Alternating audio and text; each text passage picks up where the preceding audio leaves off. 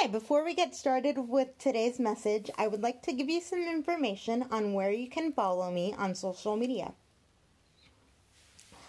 On Instagram and Facebook, you can search Marie Nicole Zimmerpeeps. That is M A R I E N I C O L E Z I M M E R P E E P S. And now on Twitter, you can search encouragement E N C O U R A G E E M E N T W 2. I hope that you would consider looking for me and connecting with me via message and comment. Let's get started, and I hope you enjoyed today's message. Thank you for joining.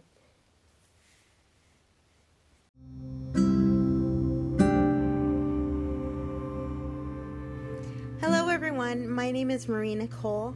Welcome to Encouragement Notes. I hope that you would join me on this journey of discovering what God wants from your life as I pass on the lessons that I've learned in church and the lessons that I've learned in this life that God has given me. Please join me on this journey every week, and I look forward to getting to know you.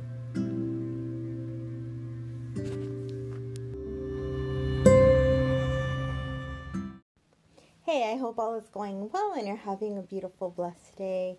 Today, I want to hang out with you and share some notes with you from a women's conference that I virtually attended on March 5th and 6th.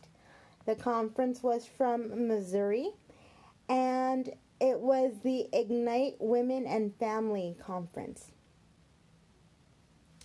So, there were many, many speakers on this one stage over the course of two days. But the notes that I want to share with you today come from a woman named Kathy Cook. She is an author, and I put down her name in these notes on my blog so you can check that out when you are finished listening or pause this right now and go check it out. Um, but one of her main talks, she had a couple, but one of her main ones was the idea that identity controls behavior. So, where does our identity come from, first of all, when we are a child of God? It should come from God Himself. I am a creation. I am a daughter. I am someone that He loves. Um, that should be our, our identity. However, in our humanness, because we are all human, we have five core needs that make up our identity. And just because we have five core needs does not make any of this unbiblical. It's just how God created us. So, core need number one is security. Who can I trust? That is what we're asking when we when we talk about security. Core need number 2 is identity. Who am I? And just like I said in the beginning, we should partially, if not fully, consider ourselves alive in Christ and have that be our identity, but that goes so much further when we talk about um, when we talk about bullet point number three, which is belonging. Belonging is asking who wants me. Who wants me in their life and who can I help? Bullet point number four that we need to consider when we are talking about our identity is purpose. Why am I alive? So we're asking why when we, we ask what our purpose is.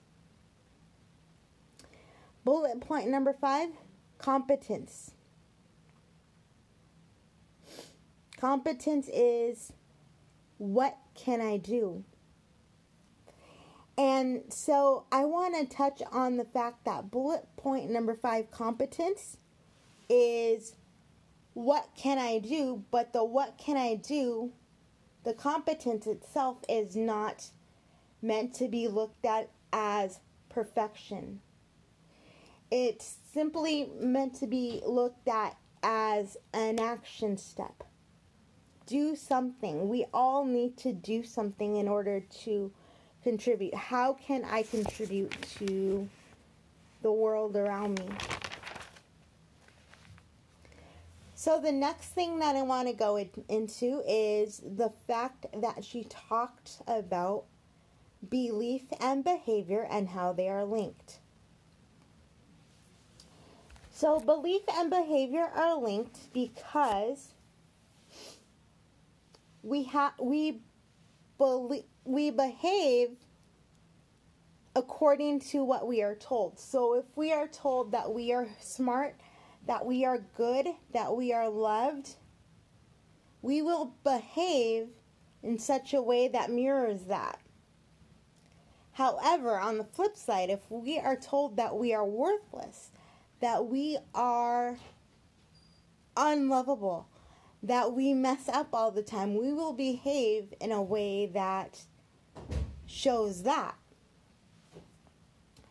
So to be- to change your behavior, you need to change your beliefs. So it's really hard to change your core beliefs, but if you work on it and you go to you dig inside yourself and you also go to widen your circle to include people that love on you. Not all the time and not haphazard, haphazardly where they are saying oh you're so great all the time and and they're not giving any direction on what what to do or where to go um not that, but if you widen your circles to people who will tell you the truth and tell you the truth with love in their heart, um, then you gain part of the ability to change your belief. But in order to know what you believe, we need to know what we think about because what we think about is essentially what we believe. So, do we think about things that are good? Do we think about the fact that um, we woke up this morning, therefore we have something to do? Um, because if we didn't wake up, that would mean that our story is over and that God would call us home because what good is it waking up if you have no action step to take and no purpose? So, um, the other thing that we need to think about is what don't we think about? That is as important as what we think about. And this, I have to be honest, this was a little confusing, this next point for me. But if you don't know what to believe, look for somebody who is like you and fi- try to find that me too point because um if you can say oh i believe that too and so this must be the reason why I act this way. Like, for example, if you make your bed every day, I'm just going to kind of go off on a tangent here. If you are a person that makes her bed every day, why do you do that? Do you do that because I'm going to use an example for my own life. Do you do that because you actually listened to and read the book Make Your Bed? Or do you do that because that was one of the action steps that your parents told you to take right when you woke up? Or do you do that because you are a person who listens to somebody like Amy Landino and you know that Amy always has to have that action done as soon as she can when she wakes up. So we have to really question and look at why we believe what we believe. And if we believe something that is detrimental to our health and maybe our mentality, we need to consider changing that. So, to change our belief, we need to exchange our we need to exchange our way of thinking with what God actually says about us in his word and what his promises are and his view of us within his word. So I know that this might sound a little bit rambly, but I hope that um, that you guys got a lot out of this. And the last thing I want to say is to become a person of God. Here in my notes it says woman because this was a women's conference. But to become a person of God, fully become a person of God, we need that accountability. We have to realize that we cannot do life alone. So that means going to your Bible study groups, going to your friends that are believers, going to your parents, they're believers, um, going to anybody who can feed into you what God needs to get into you. So I hope that this finds you well and that you have a beautiful, beautiful, blessed day. Know that you can have permission to share this with anybody that you choose.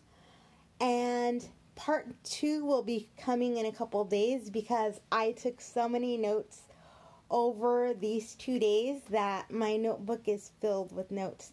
So I'm excited to bring you part two soon. And also, I'm excited to bring you many more episodes. I'll talk to you soon. Love you. Bye bye. Thanks again so much for listening. Feel free to leave me a true and honest review on your favorite podcast player, or you can also message me via my website. I have the audio set up where you can leave me a voice message. I'll talk to you soon. Bye bye.